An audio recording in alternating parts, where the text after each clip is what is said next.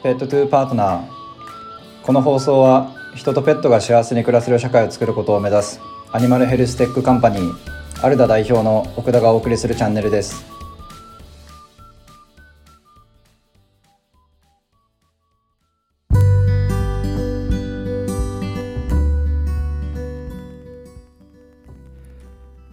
本日は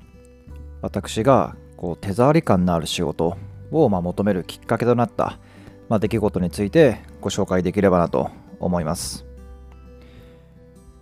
私はの前職もまあペット企業で働いていたんですけれども、まあ、その前職からまあ現在のアルダを創業するま経緯については、まあ、過去にニュースピックスさんにまあ取材していただいた記事がまあとても分かりやすいと思いますので、ぜひそちらをご覧ください。2018年の、まあ、夏頃だったと思うのですが、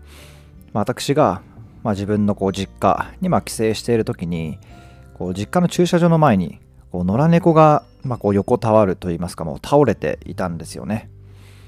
で私が、まあ、その猫にま近づこうとすると、まあ、こう猫はこう、まあ、急いで茂みの中に隠れて、まあ、こう私にま対してこうシャーッと、まあ、威嚇を増していました。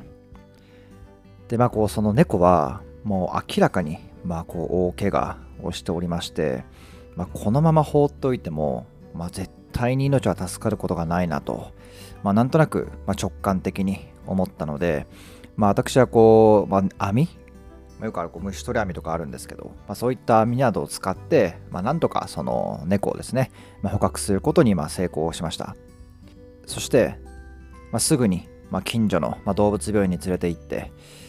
で、そこで獣医師には、まあ、おそらく、まあ、この猫は、まあ、車にひかれたかなんかで、もう内臓を、まあ、大きく損傷している可能性が高いと。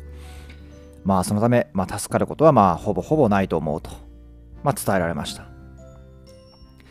あ、そして、獣医師から、まあ、私に、まあ、こう、掲示された選択肢っていうのは、まあ、猫が、まあ、もともとそのいた、まあ、場所に戻してくる。まあ、あるいは、こう、まあ、その時土日だったので、まあ、保健所が空いていないってこともあり、まあ、自宅に連れて帰り、まあ、月曜日になったら、まあ、保健所に連絡して、まあ、猫をまあ引き取ってもらう。まあ、その2つの選択肢でした。まあ、正直ですね、その2つとも、まあ、この猫のことを思うと、まあ、どう考えても、なんか取り、取り得ない、まあ、そんな選択肢だなと、まあ、当時思いまして、まあ、こう目の前で、まあ、吐血をしていて、まあ、もうものすごいもう苦しんでいる、まあ、猫をですね、まあ、実際、まあ、実質的にはこう見捨てることしか、まあ、できないものかと、まあ、なんか本当にこうもどかしい気持ちが強くありました。でまあ、迷ったんですけども、まあ、私はもう代金をま支払うのでこう安楽死の処置ができないかと、まあ、獣医師に相談をしました。やはりこう今すぐにもうこの何でしょうねこう終わりのないこの苦しみからなんとか解放してあげたいなと思思いました。まあ、獣医師もまあ了承してくれてこう安楽死のまあ処置を行っていただきました。まあ、具体的にはこう麻酔をですね、まあ、こう過剰に、まあ、猫にま注射をすることで安楽死の処置を行うんですけども、まあ、猫に獣医師さんがまあ注射を打ち、まあ、本当にその2、3秒後、まあ、すぐにですね、私の手の中で本当に安らかに眠るように永眠しました。なんかもう本当になんか一瞬でしたね、注射を打ってから。あの時の感覚、まあ、体験っていうのはですね、まあ、今でも本当に忘れることができません。まあ、その後、まあ、その猫をですね、こう火葬場に連れて行き、まあ、火葬をしてもらいました。まあ、こう猫の、まあ、命を救うことはできなかったのですが、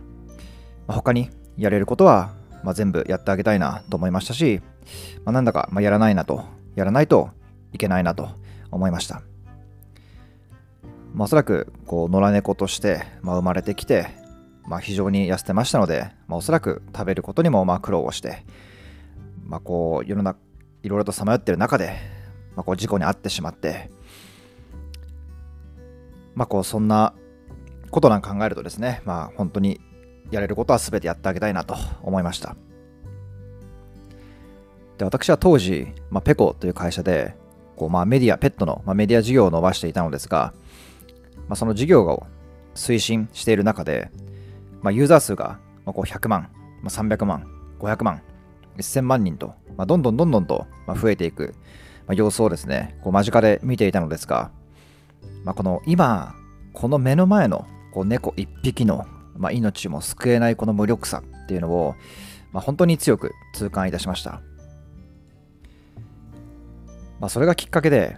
こう誰のために、まあ、何のためにこう私は働きたいのか、働くべきなのかということを、まあ、強く考えることになりました。で私私が、まあ、本当にやりたいことっていうのは、こうまあ、メディアを通じて情報発信することなのかというふうにまあ考えましたし、まあ、もちろん情報発信正しい情報を発信することにも、まあ、大きな、まあ、価値があることは間違いありません、まあ、しかしこう私がやはりまあ本当にやりたいことっていうのは、まあ、よりリアルに、まあ、より近い距離一頭でも、まあ、多くのペットや人を幸せにしたい、まあ、命を救いたいということでした。これがこう私が、まあ、こういわゆるこう手触り感のある仕事を求めた出来事でございます、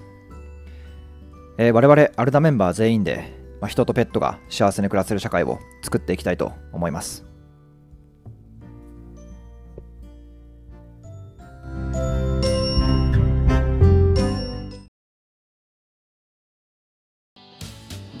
私たちのステートメントについてご紹介させてください。パーパスは人とペットが幸せに暮らせる社会を作る。ビジョンは世界で最も影響力のあるアニマルヘルステックカンパニーになる。ミッションは Think as one, treat as one。私たちは人とペットが共に生き共に暮らし信じ合い愛し愛される世界を創造します。揺るぎない熱意と世界中の最先端獣医学テクノロジーによる最良の動物医療を通じて人とペットの幸せを実現します。本日は、えー私自身が手触り感のある仕事を、まあ求めるきっかけになった出来事についてご紹介させていただきました。お付き合いありがとうございました。また次の放送でお会いしましょう。